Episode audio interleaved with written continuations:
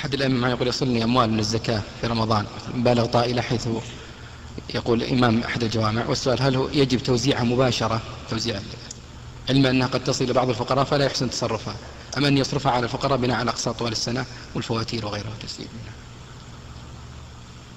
ينظر في هذا إلى المصلحة، فمتى وجد أهلا لها في أسرع وقت ممكن وجب صرفها لأنه مؤتمن.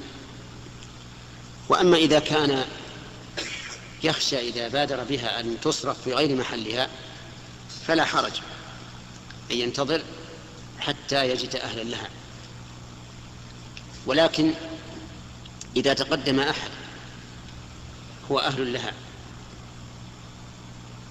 فليعطه قدر حاجته ولو استغرق شيئا كثيرا من الزكاة.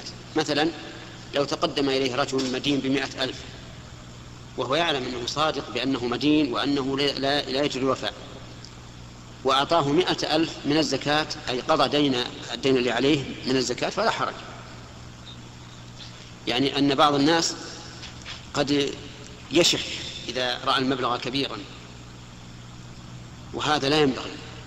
صحيح أننا قد لا نوفي جميع الديون عن الشخص مخافة أن يتلاعب ويهون عليه الدين في المستقبل، والإنسان ينظر في هذا إلى الحكمة.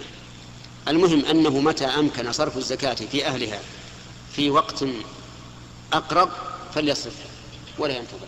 أما إذا لم يمكن فلا حرج عليه أن يؤخر.